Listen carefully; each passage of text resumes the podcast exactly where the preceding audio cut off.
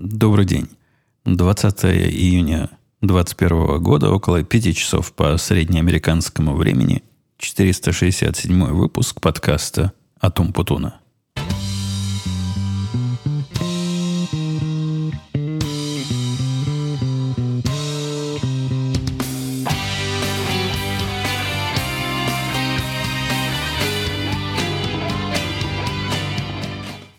Почти вторые сутки пошли – совершенно страшного, а именно жизни без интернета.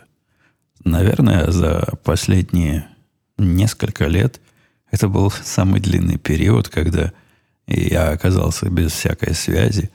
И на удивление, это еще тот опыт.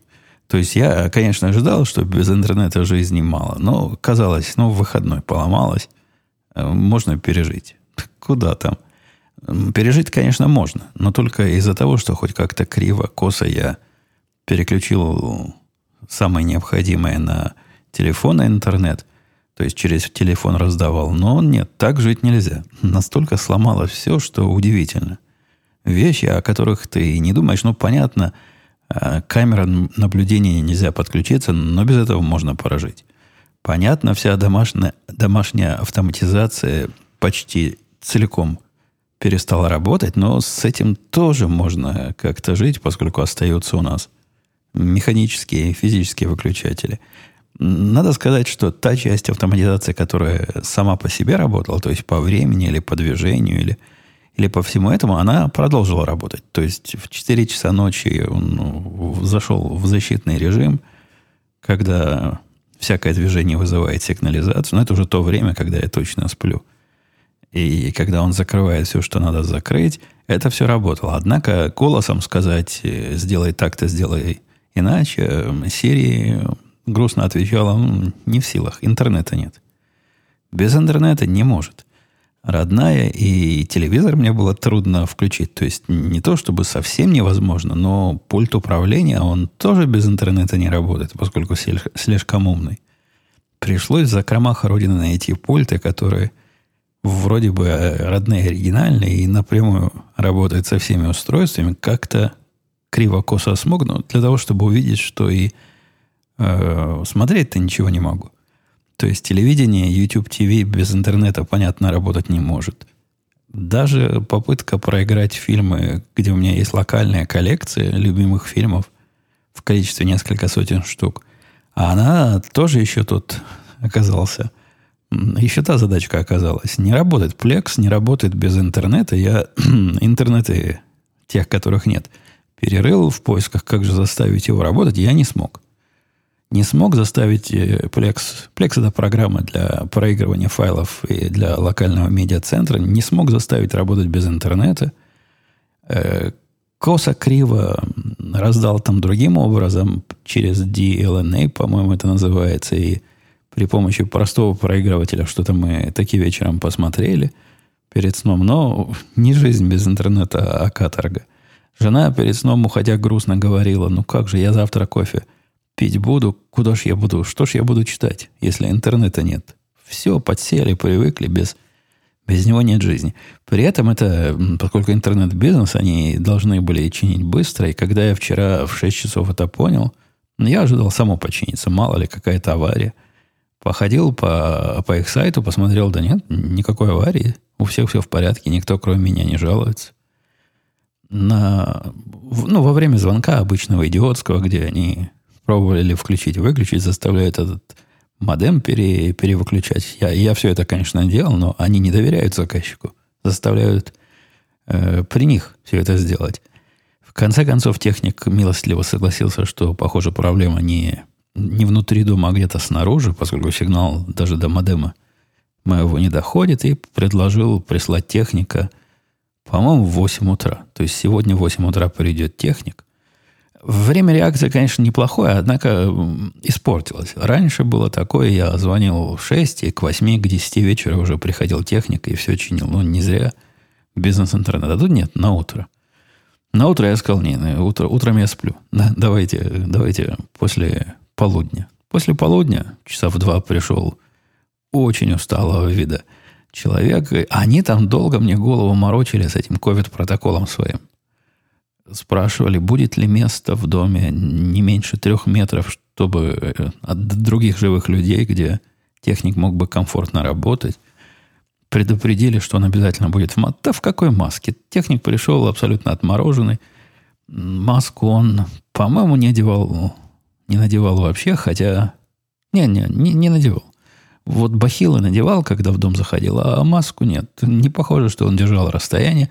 Но, в принципе, с всеми ковидовскими ограничениями, которые уже отменили, это их как бы личное дело. Я, я не против, я дважды привитый, а особо не переживал. Мужик делал все снаружи, и оказалось, что, ну, что там скрывать. Рукодельная. Проблема оказалась рукодельной. Как только он начал крутиться вокруг э, цветочков, которые жена сажала, я сразу понял, где собака порылась. И звонок жене подтвердил, что да, говорит, копала какой-то проводок хилый, перерубила, ну, и внимания не обратила, пошла копать дальше. По времени все это совпадает, проводок, как она описала, это был не проводок, а кабель коаксиальный, ну, проводок. Среди жен это называется проводок. И как раз близко к тому району, где мужик крутился, хотя он крутился в разных местах, он сам толком не знает, где он кабель пере, перерублен, но может понять, что сигнал не проходит. В результате через э, часа полтора он этим занимался. Протянул новый такой ярко-желтый кабель, который лежит сверху по траве. Это такое временное решение в течение недели. Он сказал, что придут полтора землекопа и будут его закапывать как надо в землю. Поставят вроде бы флажки вокруг, чтобы мы знали, где, где больше цветочки так глубоко не сажать. Все заработало. Он сказал, что еще какую-то штуку заодно починил, ну, чтобы два раза не вставать, хотя я не очень понял, о чем это он. Меня из этого всего, конечно, удивила наша зависимость на интернет. Пожалуй, она такая же суровая, как э, если бы, например, не было сутки воды, мы, наверное, похожим образом бы страдали.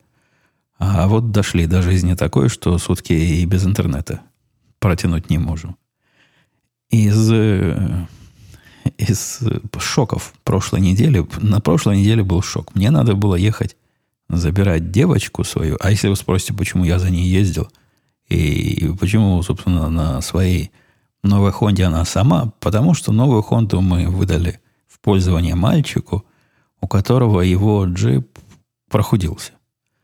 Его джип, в отличие от моего, сделан итальянским фиатом – ну, вот такой, ну, как называется, ренегат. Ренегат. И, видимо, итальянские корни сказываются. Ломается, зараза. То есть он уже, конечно, не новый у него, он на нем много наездил, но ломается, то одно поломается, то другое, то крыша перестала закрываться. Не, не ходовой части вещи, а вот такие внешние, но важные для комфортной, а, комфортного вождения элементы перестают работать так или иначе, и так долго они чинят. У него гарантия продвинутая, чинит все это практически бесплатно. Но машина в гараже там стоит неделями. Пока не придут нужные детали, оригинальные, пока туда все. Выдали мы, мы ему девочкину машину, а как раз вторая машина, у них две был, было машины, пришлось сдать, поскольку на нее срок э, проката, лизинга вот этого, ну, когда машину как бы покупают на три года, а потом отдают – закончился. Так что они как раз на, на перепутье. Какую, какую новую машину? Они знают уже, какую новую машину хотят брать. Но вот пока, пока обошлись таким образом.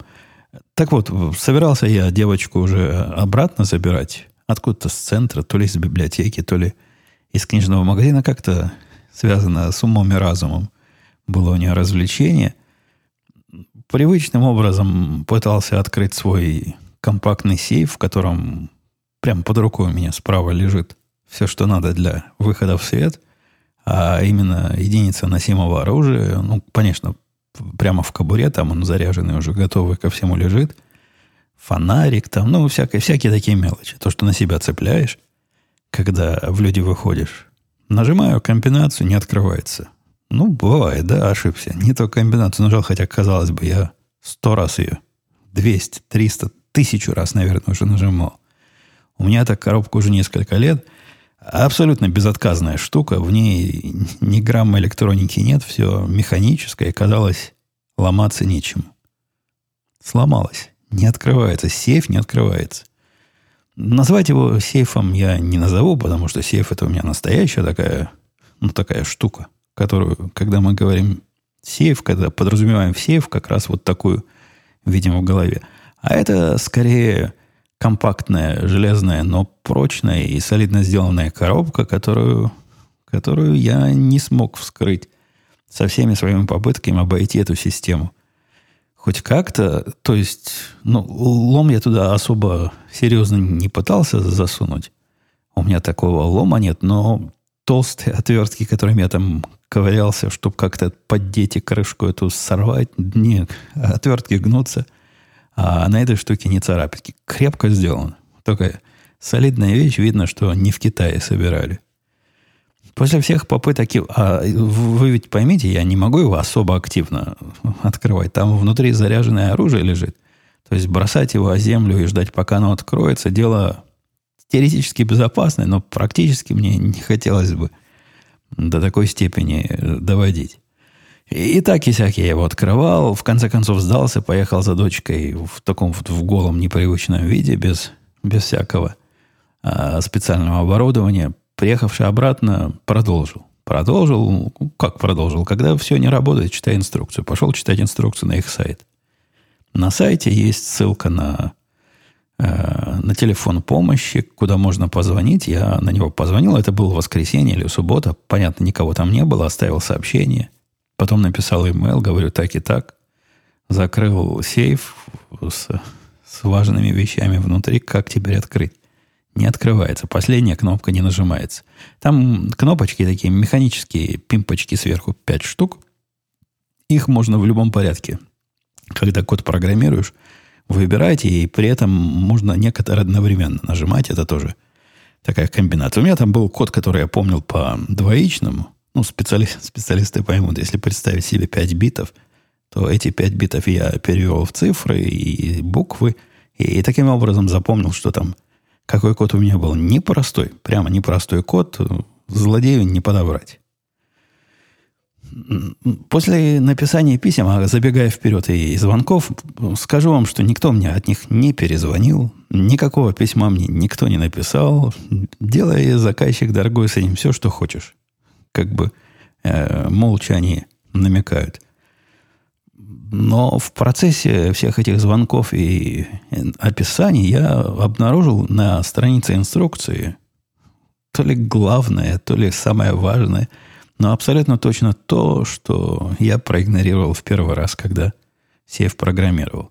Там было сказано, что у него есть ограничения, связанные с, механи... с механическим устройством замка. Ни в коем случае было. Причем такими большими буквами э, толстыми, жирными, не используйте одну и ту же клавишу, то есть одну и ту же кнопку в комбинации два раза.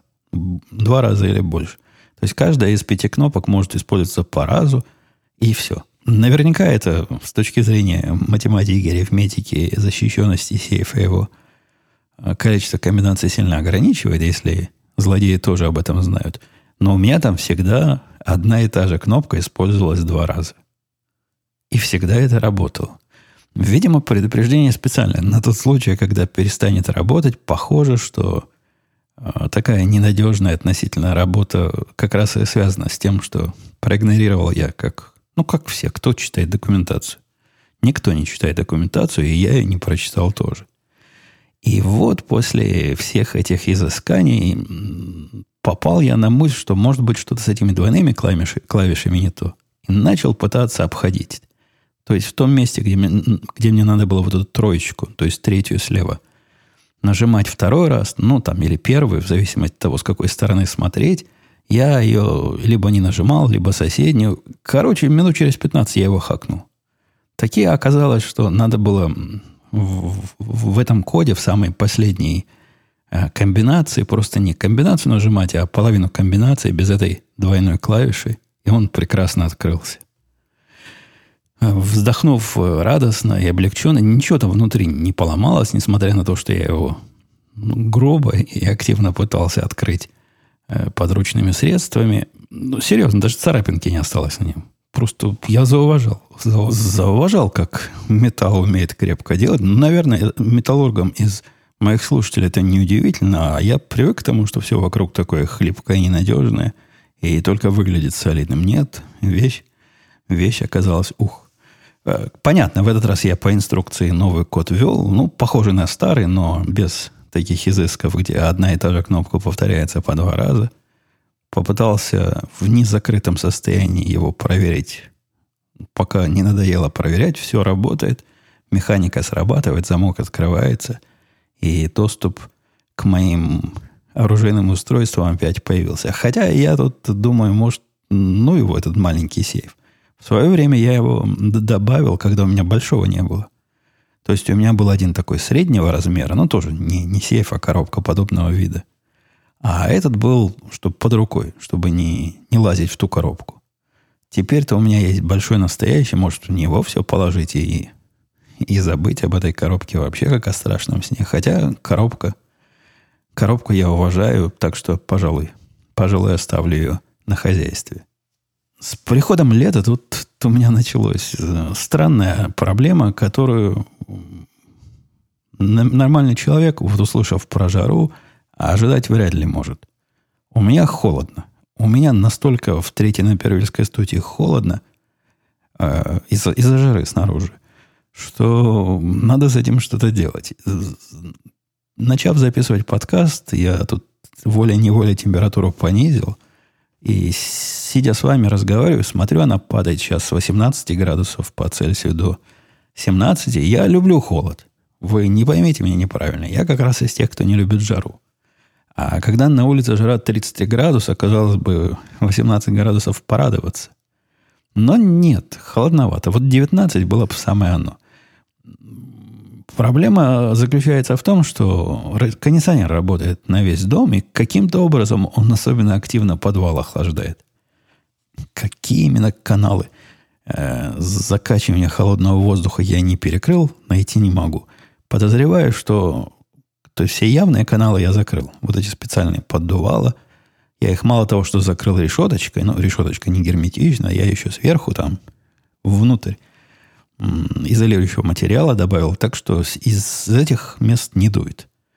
Но я подозреваю, что воздуховоды эти не, не герметичны, и оно поддувает аккуратненько из тех мест, где лампочки вкручены, там тоже отверстие в то межпотолочное пространство есть. И, и, видимо, оттуда приходит холодный воздух, либо просто сам по себе подвал холодный, и его и охлаждать особо не надо.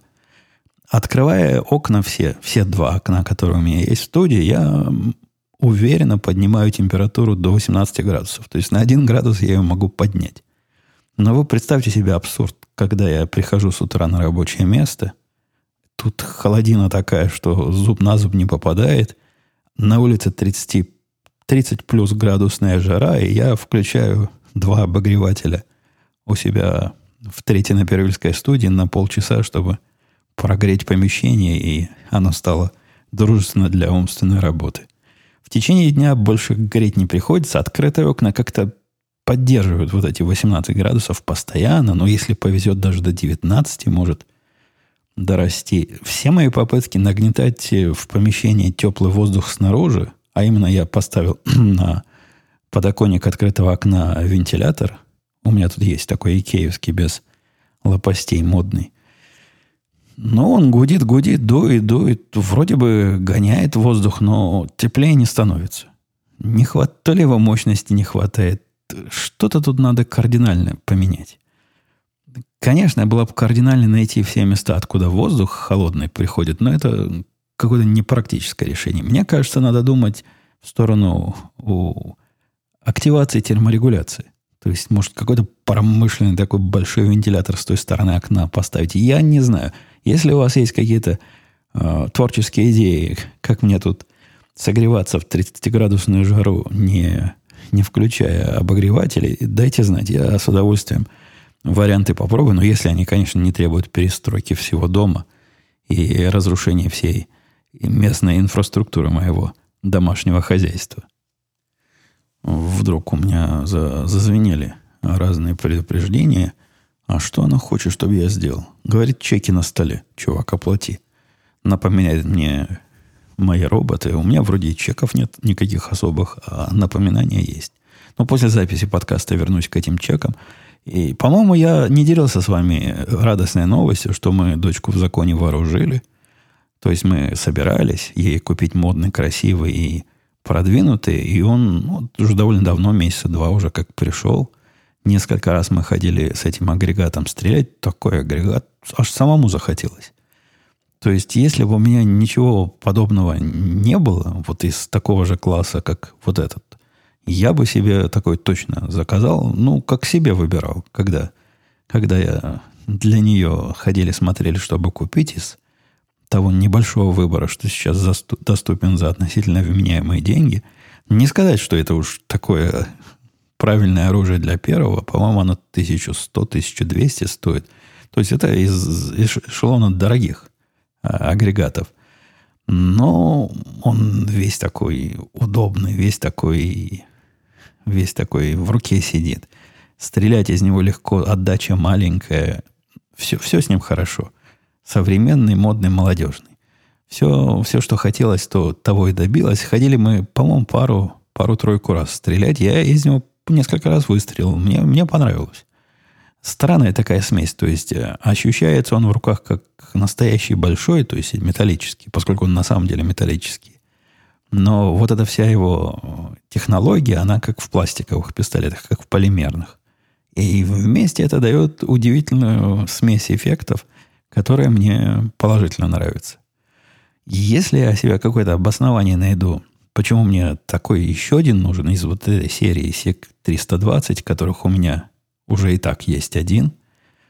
А надо просто найти, найти правильные слова, зачем он мне нужен второй такой.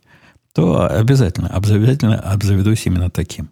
Мне, мне понравился. И дочке в законе нравится. Она собиралась пойти на специальные курсы. Поначалу ей это сложным казалось. И таким, что без э, систематического обучения никак не, не поднять, по-моему, еще никуда не записывалась, и не знаю, насколько эта идея жива в, в их семейном сознании. Может, куда-то и соберется. И из дел рабочих, ну, кроме того, что я рассказывал вчера в радио Ти, советую этот фрагмент послушать про тетку, которая хотела отменить арифметику, статистику и математику для того, чтобы удовлетворить заказчика.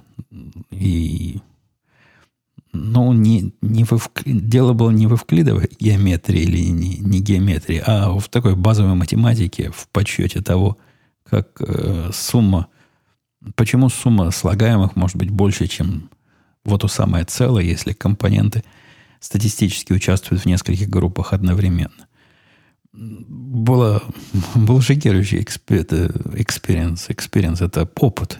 Меня, кстати, там ругал один слушатель. Ни за что, ни про что. Я не могу вам не пожаловаться. В комментариях написал, что посетовал, что, мол, один посетовал, что забывает он путу на русский языка, однако. А другой посетовал, что я неправильно китайца назвал. Надо было бы назвать не безответный китаец, сказал мне Сергей, а без отказный китаец, ну, просто обидно. Обидные вещи, пишет Сергей, поскольку я, честно тебе скажу, знаю разницу между этими словами. И безответный мне показалось гораздо, э, гораздо более всеобъемлющий термин в этом смысле. То есть он не только безотказный, он, конечно, и безотказный, но в том числе и безответный. Покопайте в словарях. Эти слова, конечно, похожи, но немножко оттенками отличаются, и я сказал именно то, что хотел сказать. Так вот, я о чем? По, да, про работу я. Ну, после того, как этот кризис математически завершился, объясним, сначала пришлось начальника в это дело впрячь, чтобы он попытался математику пояснить, поскольку у меня приличных слов не, не оставалось уже к этому моменту. После получаса объяснений, почему так, а не иначе.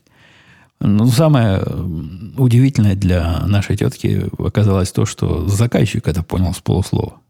Да, заказчик в процентах понимает, видимо, лучше ее. И в статистике тоже в базовой что-то понимает. Он не удивился, слова не сказал, говорит, ой, да, я как-то об этом не подумал, что вот эта сущность одновременно в двух группах может быть, и тогда, конечно, сумма э, любых э, циферок в каждой группе не совпадет э, с той э, группой, в которой они оба присутствуют. так после этого у нас, у нас другое удивление произошло. А именно удивление современными технологиями. Мы не так давно, то есть наоборот, мы так давно не ходили на рынок за чужими решениями, что даже немножко забыли, как оно бывает. Не то, что не ходили на рынок. Мы на этом рынке постоянно тусуемся по необходимости. И своих э, поставщиков услуг знаем как облупленных. И представляем, какого вида услуги, какого вида технические продукты у них есть. Они простые. Ну вот, чтобы не обидеть их, сказать, примитивно не скажу, простые. В основном эту финансовую индустрию – а, описывая то, что все там просто. Ну, просто, даже не просто, а скорее топорно. Все сделано топорно. Если можно сделать каким-то самым вот прямолинейным, не самым оптимальным способом, э, таким, которым наши отцы и деды делали, с какой-то технологией, которая в других мирах уже умерла 20 лет назад, то в финансовом э, технологическом пространстве ее вот это так до сих пор и носит. Это пока мы не вышли на рынок местных поставщиков данных для неместного рынка. Почему-то не местные рынки, но международные рынки. Европа, Азия, всякие Южные Америки. Вот это считается такой передовой. Передовая технологическая область. И здесь, видимо, пытаются тусоваться компании не традиционные финансовые, а скорее нормальные технические компании, которые пытаются сделать для этого рынка – современные, ну, с их точки зрения, современные продукты. И на самом деле, столкнувшись с предложениями, у меня глаза открылись. Я не видел такого а, вида продуктов. Я, я именно про вид говорю. То есть все модно, молодежно, современно, все красивыми сайтиками сделано. Все протоколы взаимодействия, вот вчера их изобрели, а сегодня они у них уже на месте. Компаний таких мы нашли, по-моему, три или четыре самых передовых и самых продвинутых, которые эти данные продают, а больше нет. Старые компании эти данные не интересуют. Видимо, рынок то ли слишком маленький, то ли слишком новый для них. И я уже закатал рукава, ожидая, вожделея, как я буду с их современными протоколами работать, как я буду удобно и успешно их данные э, в наши системы вставлять, когда оказалось, что Вид, э, конечно, это, это много, но, но сущность это, это важнее. При том, что тот старый тек, который кривой и косой и топором вырубленный, вызывает э, справедливое отвращение у специалистов с точки зрения данных, которые они раздают. Там все в порядке. Если ты ожидаешь, что данную там будет, оно там есть. А вот эти модные молодежные удивительным образом спроектированы. То есть технически не подкопаешься. Если бы я делал, я бы, может быть, даже такой продвинутости и, и не пытался делать э, для, для такой бизнес-области, но тем не менее, не к чему придраться. А вот с точки зрения сущности, это смехотворно. Я не, не, не вдаваясь в технические детали и в бизнес-детали, скажу, что вот эти оба три провайдера, которые я нашел, продвинутые и молодежные, они все одинаково чудовищны с точки зрения убогости того набора данных, которые они дают. Такое ощущение, что ориентированы они на таких же, как и они, людей, не понимающих в финансах вообще ничего, не понимающих, какие данные на самом деле заказчикам нужны, но пытающиеся их данные перепродавать. Я не могу себе представить ни единого сценарий использования, где вот такое количество, такое качество и такое все, что они дают, было бы хоть для кого-то достаточным. Ни одной задачи, во всяком случае у нас, ни одной, даже пол задачи нет, где мы могли бы подобными данными воспользоваться. Одним я написал даже письмо. Ну, те, которые мне с технической точки зрения на, наиболее правильными показались, и поделился своими впечатление, мол, так и так, ну, у вас все красиво оформлено, а оболочку, ух, оформление, ох, и заходите, заходить на ваш сайт хочется, чтобы только посмотреть на эту красоту нечеловеческую, но вот с точки зрения данных есть куда улучшать. Вот этого у вас нет, вот этого у вас нет. А когда вот это делаешь, вместо того, чтобы получать, как ожидается, каждую штуку, вы даете каждую там пятнадцатую штуку в лучшем случае, а иногда и каждую тридцатую штуку, нехорошо. Нельзя ли починить? С той стороны мне даже ответил какой-то большой человек, то ли CEO, то ли CTO. И я подозреваю, не очень большой человек, судя по всему, фирмы эти не, не особо крупные, поскольку я с трудом вижу, как серьезные заказчики к ним могут прийти. Он мне прямо сказал, что это не совсем наша целевая аудитория, такие тонкие, точные задачи, которыми вы там, уважаемый сэр, занимаетесь, это не к нам. Я даже поинтересовался, к кому. Он не знал, к кому. Мы тут в основном для, для того, чтобы красивый дисплей делать, красивых данных, а когда люди на экранах на это смотрят, им вот эта вся точность, о которой вы говорите, абсолютно безразлично. Вот мы для них поставщики, а, а не для вас. Мы, мы в основном, в общем, для, для понтовых приложений, а не для аналитических. Ну, хорошо, что есть, то есть. Придется, видимо, находить какого-то какого поставщика старой школы, брать из него – старинным и заскорузлым образом, ну, как делали всегда, но зато, зато там окажется не каждая десятая, пятнадцатая штука из тех, что нам нужно, а каждая первая. Ну что, у нас время тронуть вопросы ваши, по-моему, пришло, нет? Давайте попробуем. А если останется, вернемся еще к чему-нибудь, если у нас еще что-нибудь есть. А вы не пробовали, пишет слушатель с сложным ником на два раза Ви, начинающийся Ви Твитип. Спрашивал вас в том годе. Годе. Почему годе? В том году. У него там специальное ударение на последнем «е» стоит. Может, в этом есть какая-то какая-то современность, которую я, как человек, забывающий русский язык, уже не помнит. Вы не пробовали проводить работу, из, проводя а вы не пробовали проводить работу из дома как какой-то вычет? Он имеет в виду с точки налогообложения. Видел в каком-то американском фильме, где ушлый бухгалтер помогал семье именно таким образом. Типа, раз вы работаете дома, то какая-то часть дома является рабочей территорией и т.д. Ну, да-да-да, я тоже это видел фильм, так он назывался, по-моему, аккаунтент или бухгалтер, или еще как-то по-русски переводился, где он был то ли аутист, то ли у него какая-то другая проблема была, но бухгалтерию считал круто, но еще и врагов направо и налево мочил. Был, был такой фильм. И да, действительно, там этот бухгалтер помогал семье по, как раз с точки зрения вычета, где, по-моему, хозяйка этой семьи, где-то она какие-то украшения делала, продавала. Ну, в общем, это не так просто, как показывают в фильмах, дорогой слушатель со сложным ником – Пока я не, не, не завел себе предприятие как раз для, в том числе для цели оптимизации налогов, такое частное отдельное предприятие, э, это было делать сложно, опасно, чревато боком, и, как правило, не приводило никаким заметным улучшением вот того, что ты получаешь.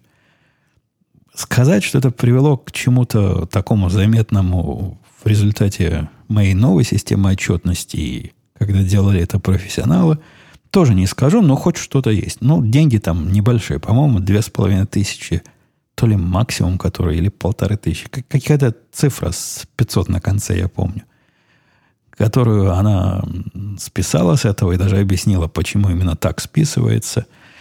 И в этой сумме, если на эту сумму в сумму выписываешь, по-моему, даже не надо доказывать, что у тебя вот такая часть дома или не такая. Есть какая-то такая безусловная э, кусок налога, который можно таким образом списать, потому что ты работаешь из дома. Ну, тоже ничего, тоже ну, на дороге не валяются эти списывания. Так что да, пробовал, пробовал я э, это делать, я смотрел об этом. Мне еще в свое время, когда я сам налоги считал, когда? В прошлом году, когда я считал, где-то я находил, что вот подобное списывание, кстати, их, по-моему, Трамп отменил для, для тех, кто не является предпринимателями. То есть в прошлом году их просто вообще такого пункта не было. А до этого это являлось для налоговой службы чуть ли не красным флажком. Вот они сильно возбуждались на тех, которые пытаются что-то такое списывать. Андрей писал, у нас в России было видно, что против Трампа была мощнейшая программа, и голосовали не столько за Байдена, сколько против Трампа. Так ли это? Ну, смотря кого спросить. Ну да, была кампания против Трампа с одной стороны. С другой стороны, ну нельзя сказать, что она вся была против Трампа. Ну вот было целый, целый популярный телевизионный канал новостной Fox, который был целиком за Трампа. Ну, в какой-то момент он перестал быть целиком за Трампа, но тем не менее, по сравнению с другими. Да, нельзя закрывать глаза на то, что большая часть, подавляющая часть всех средств массовой информации была против Трампа. Ну, не любят они его. Ну, что с ними поделаешь? Ну да, если подают тебе новости таким образом, где только одна точка зрения показывается, это уже не совсем новости. Ну, мы на эти темы все разговаривали. Да, социальные, социальные сети и разные электронные модные средства информации тоже были против Трампа, и тоже была против него кампания. Однако мне, лично мне не кажется, что вот в этом причина того, что Трамп проиграл. И, скорее всего, причина не в том, что голоса неправильно посчитали, посчитали. Причина в том, что карты так легли. Вот так все шло у него хорошо. Все у него, все у него выходило. При том, что все его тут ненавидели. Ну, все, половина населения его терпеть не могла. И Гитлер лучше Трампа – в принципе, в их понимании был бы. Но с теми результатами, которые он добился до наступления всеобщей пандемии, хаоса и апокалипсиса, по-моему, шансов у его противников не было. А тут так, так все совпало. Я сомневаюсь. У меня, в отличие от нашей тетки, у которой есть и на такой вопрос ответ. Она, не моргнув глазу, сказала бы вам, что не исключает возможности э, искусственного внедрение вируса в нашу жизнь именно для того, чтобы Трампа победить. Таким вот э, неортодоксальным образом. Не, я, я не думаю. Я думаю, так не повезло. Просто Трампу так не повезло. И я боюсь и нам, жителям, под э, демократической администрацией и демократическим президентом тоже сильно не повезло. И если, в ответ, если ответ на вопрос один «да», то почему демократы выбрали Байдена, который даже пресс-конференции давать не может? Или у вас у нас в Россию доходит не то что-то? Неужели при такой мощной кампании против Трампа нельзя было выбрать демократам кого-то поживее, который мог бы сам делать такие простые вещи для политика, как отвечать на каверзный вопрос? Он... Это тоже такая немножко фокс-ньюсовская точка зрения. То есть такая э, передергивание в другую сторону. Я отдаю себе отчет, что как наши передергивают, так и не наши передергивают. Если наших послушать, то Байден двух слов связать не может вообще никак никогда. И нигде, и каждый раз, как рот откроет, так из него что-то такое вываливается, что лучше бы не вываливалось. Это, в общем, так, но не совсем так. Когда они показывают фрагмент, где Байден замерзает, ну, он подвисает, он как робот, он подвисает надолго. И они эти моменты не, не продлевают. А это честно. Честно его задают вопрос вдруг какой-то, который он не ожидал, и на который у него нет на бумажке ответа, и он подвисает. Наверняка у него есть какие-то проблемы возрастные. И, ну, вообще он никогда не был шустрым и умным парнем. А тут еще и возраст наложился. Однако представлять себе это таким образом, что вот он выходит на сцену и вообще рот открыть не может без подсказки, нет, что-то он сказать может, когда в хорошем состоянии. Иногда он даже вполне Э, адекватно выглядит, но не всегда. Не всегда. Несомненно, если бы Трамп вот так себя э, показывал и вот так выглядел не то, что иногда, пару раз бы, если бы у него такое было, то да, тут бы все средства массовой информации либерально-демократические уже и зашли на, на все. То есть, как у нас такой президент, который отвечать не может, надо его срочно снять по 25-й поправке – и все прочее. Здесь же, поскольку это свой, свой собственный друг, товарищ, дорогой Леонид Ильич, тут они, конечно, молчат. Но есть определенная ассоциация с поздними годами Брежнева. Ну, что-то что в этом есть. И да, действительно, на каверзные вопросы он отвечать... Может, он и умеет отвечать. Ну, когда он от себя тяну несет, у него получается так странно, что потом у многих челюсть отвисает. Я не, не уверен, что это можно на его старческий маразм и разные другие возрастные проблемы списывать. Он всегда такой нес. То есть я помню Байдена 8 лет назад. Он уже тоже как что-то скажет, так все удивляются. Ну и не улучшился. Он явно за, за это время не улучшился. Почему именно его взяли? Ну, я так понимаю, что считается он такой компромиссной фигурой, за которую э, демократические голосователи готовы были голосовать. Вот мой начальник, например, когда у них же там много людей выдвигалось. У них там было десятки этих кандидатов. И он был в состоянии, мол, голосовать некого, не за кого. Вот не могу я за вот эту тетку голосовать, не могу вот за этого. Они уж больно левые, уж больно радикальные. Но их партия сильно полевела. В смысле, в левую сторону качнулась.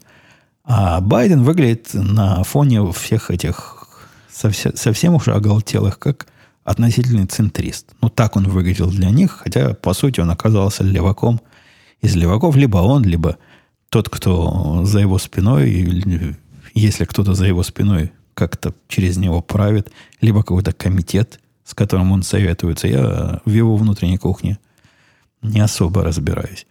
Да, нехорошо, нехорошо получилось. Ну, надеюсь, у нас будут выборы. То есть, не надеюсь, у нас будут выборы в 2022 году, и наши отвоюют себе все, что можно отвоевать. Ну, кроме разве что президентства, потому что президентство мы отвоюем еще через два года после этого. Добрый день, Евгений. Вы енотов в одном месте в лесу вывозили или каждый раз в разное? Просто интересно. Антон, мне тоже интересно, почему тебе это интересно? То есть за этим же наверняка должна, должна какая-то мысль стоять. Ты предполагаешь, что я семью разбивал, то есть отвозил мать семейства в одно место, а детей в другое, или мужа с женой по разным лагерям. Да что ж, я зверь совсем? Нет, конечно. Отвозил их в одно место, выпускал. Но, надо сказать, бежали они в разные стороны при этом. Тут я уж ничего не могу. Я, я им никак же направление не могу задать. Я подозреваю, что если выпустить членов семьи на относительно локальном пространстве, они как-то воссоединятся и не будет семейных трагедий. Ну, во всяком случае, мне жена строго-настрого сказала, обязательно в одно и то же место вывозить, чтобы они не, не, такие несчастные, и, как мы выяснили, невинные, друг друга потом нашли и семейно воссоединились. Спасибо за подкаст, писал Геннадий. Особенно приятно было для меня наличие нотной темы, потому что прямо перед прослушиванием я смотрел сюжет про них на National Geographic, еще раньше разогретый твоими рассказами. Так вот, судя по сюжету, в долгой перспективе твоя война с ними проиграна. Там рассказали, что это инвазивный вид. Везде, где их завозили, размножаются и расселяются страшные силы. Они уже всю Японию заселили и местные храмы подгрызают. И еще в этом сюжете сказали, что еноты, живущие рядом с человеком, быстро умнеют и чуть ли не в новый вид. Очень умных енотов превращаются. Проводили эксперимент с двумя группами енотов, городской и сельской. Почти все городские справили задачи, и сельских никто. Так что, если использовать только гуманные методы борьбы, придется к ним привыкнуть. Но надо сказать, что проблема-то у меня енотов... У меня нет больше проблемы енотов. У меня есть проблема каких-то других зверей, которые мы подозреваем являются опоссумами, я бы предпочел енотов. Они симпатичнее. Но при всем своем уме эти еноты со страшной силой заходили в клетки, чуть ли не парами, и попадались и вывозились. Я не так давно видел одного снаружи нашего дома, совсем не с той стороны, где мы подозреваем, они пролазят, а такой проходящий, просто ночью на камеры проходил енот возле... Они ходят вдоль гаражей и проверяют, нет ли открытого гаража с открытым мусорником, ну, чтобы туда залезть. И полакомиться. Он походил, понюхал вокруг нашего гаража, а потом развернулся и ушел по своим делам. Мне кажется, проблему енотов мы решили. У нас осталась здесь другая проблема. Тех самых зверей, которые шумят в потолке. Но это, это не еноты, ни, ни одна камера, а я там все камерами за, за, заплодил. Енота больше не сняла. Еноты не скрывались. Возможно, как раз с точки зрения National Geographic, это тот самый новый вид енотов, которые скрываются от камер. Я, я тут вывел. То есть они, попав в лес, рассказали друг другу, что бывает, когда попадаешь на камеру, а потом заходишь в клетки. И теперь и на камеры не попадают, и в клетки не заходят. Но я сомневаюсь, что их эволюция настолько стремительными темпами продвинулась. Ярослав, э, доброго времени суток. А пробовали ли вы ультразвуковой отпугиватель? Врубить его где-то в розетку поближе к потолку и понаблюдать, что из этого выйдет. Цена вопроса около 8. Пробовал. Не буду про цену вопроса. Во-первых, у меня их два. Я их поставил во всех местах снаружи, где подозревали проникновение зверей. Единственный явный эффект – это собака сходит с ума. То есть, когда она вызывает движением включение вот этого ультразвука, она боится потом домой заходить. Приходится на ручках бедную собачку вносить. Так что собачка и эти приборы несовместимы. С другой стороны, я видел ночью, как на камеру. С одной стороны стоит камера, с другой стороны, в сторону камеры повернутый ультразвуковой отпугиватель, поставлен на режим енота, там есть специальный режим енота. Так вот, я видел, как еноты абсолютно игнорируют эту штуку, которая мигает, работает, пищит на высоких своих частотах э, проходят по своим делам. Но это еще когда были еноты. Они их как-то игнорировали. И я пробовал и у себя тут к потолку, к вентиляционным дыркам подносить включенную пищалку на высокой частоте. Ну, дочка приходит. И, и звери не, не начинают как-то убегать в страхе. Они, по-моему, на это внимание вообще не обращают. А дочка из соседней комнаты приходит и спрашивает, что так пищит. То есть ее молодые уши писк, когда слышат, наши-то чуть-чуть так на, на, самой, на самой грани, а ей это какой-то уже ужасающий шум. Но шум этот не пугает тех таинственных зверей, которые шумят у нас э, в межпотолочном пространстве. Насчет любого метода писал Андрей, который утверждает, что забывает он на русский язык. А насколько хорошо он уживается с использованием одновременно разных клавиатур?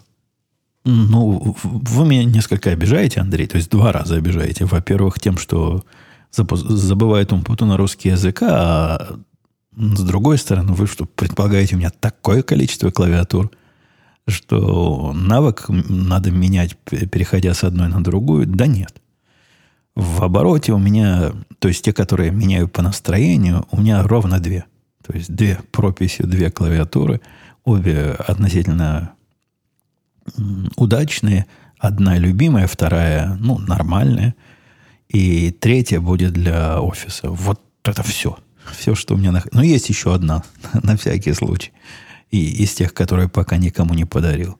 А так нет, у меня нет целой, целого шкафа этих клавиатур и полок заполненных или выставочных стендов, как, как делают это особо продвинутые или подвинутые любители клавиатур. Все они имеют одну и ту же раскладку, все они имеют очень похожие кнопочки. И у меня ведь вкус, ну, он такой, какой есть. Не знаю, насколько он хороший, но он какой есть. И поэтому этот вкус распространяется на все клавиатуры. Э, за исключением той, которая пойдет на работу, и ее я умышленно собрал таким образом, чтобы она была ну, совместима с офисной жизнью. То есть не совсем тихие клавиши, достаточно приятные для нажатия, но абсолютно, почти абсолютно бесшумные для окружающих. Там немножко иначе. Но все равно, все, все то же самое. И проблем со слепой печатью при переходе с клавиатуры на клавиатуру может минут 10 как-то. После перехода вот на совсем другие кейкапы, на другие кнопочки – пальцем надо привыкнуть. Но поскольку в одном случае у меня есть под F и J на, на той рабочей клавиатуре такие полосочки, которые можно нащупать, а на других клавиатурах просто рельеф клавиши другой, и пальцы чувствуют, что в правильных местах лежат. Тот мальчик приходил, и я в радиоте тоже рассказывал, обидел меня. Не то, что обидел, ну, поломал всю статистику моих обучающих программ, настучав на клавиатуре сразу там под 80, по-моему, с первого удара. При том, что он не тренировался, ну, просто работа такая. Он либо языком разговаривает, либо руками много пишет разных материалов, так что пришлось научиться быстро работать. Ему это необходимо. Мне, повторяюсь, это скорее хобби, чем, чем необходимость. Хотя, когда я пишу длинные, ну, относительно длинные тексты, самый длинный текст, который я пишу, он, не знаю, из трех-четырех параграфов в каком-нибудь системе тикетов. Иногда ловлю себя, как-то я вот так сижу, на экран смотрю, набираю, пальцы сами что-то делают, и, и думаю, ну, в этот момент я как сороконожка, которая вспоминает, что у нее есть так много ног и, и, и падает. Как только начинаю восхищаться тем, как все это автоматически происходит, сразу пальцы путаются между собой, и сознание мешает подсознанию. Но, видимо, есть куда мое подсознание тренировать. Я не так давно попытался перейти с скорости в своих э, тренировках, в которых я достиг стабильных 50-55 э, слов в минуту. Ну, не то, что это абы что, но, тем не менее, выше среднего скоростей. Я попытался перейти на более широкий английский язык. В тех тестах, которые я на скорость прохожу, там, не знаю, 500 слов, наверное, английского языка. Немного. Я перешел на тест, в котором, по-моему, тысячу или полторы тысячи. Ну, как-то больше тысячи. Плюс-минус. И, и все. И все сразу сломалось. И не потому, что я эти слова не могу набрать. Нет, если я... Когда я общаюсь по работе, я набираю слова в, не только в, в количестве тех 500, что в моем скоростном те, текст, тесте. Нет, тут какая-то какая психологическая проблема. То есть я пытаюсь набирать быстро в этом тесте, и вот эта память моя мышечная, она под те 500 слов, видимо, натренирована. Посему набираю не совсем те слова, которые вылазят на экране, но быстро. А когда концентрируюсь, да, сразу скорость падает, но ошибок становится меньше. Надо, мне кажется, просто на этих продвинутых словарях по, подольше посидеть. Я только неделю, даже меньше, три дня назад их для себя открыл. И теперь стараюсь вот таким образом себя тренировать. Что удивительно, при тренировке на вот той программе, которая вместо слов давала полную бессмыслицу, у меня не было такой проблемы. Тут явно что-то с мозгом. Явно мозг видит слова и пытается руками набрать знакомые слова, те из 500. А когда вил билиберду, не пытался. Набирал по буковкам, и, и все было нормально, и быстро было. Билиберду я набираю так же быстро, как и в эти самые 500 слов. А вот тысячу и больше слов уже сильно скорость падает. То есть, если в одном случае я держу 50-55, то когда набираю словаря в тысячу, ну, 40. Больше пока у меня э, стабильно держать не получается. Есть, есть еще куда расти. Если не секрет, э, какой вакцины укололся, спрашивал Джонни, Пиц, Пиц, как на Пиц, Пиц, ну, которая вот это, первая самая была. Вот, вот и укололся. У нас был вариант между Е и Модерной – не то, что мы умышленно ее выбрали, просто модерну, за модерн надо было в какую-то соседнюю деревню ехать, а это было вот тут под боком у нас настолько, что можно было за вакциной пешком сходить. Ну и, в общем, она самая старая, можно сказать, самая проверенная. Процентик у нее получше. Так что и, и укололись.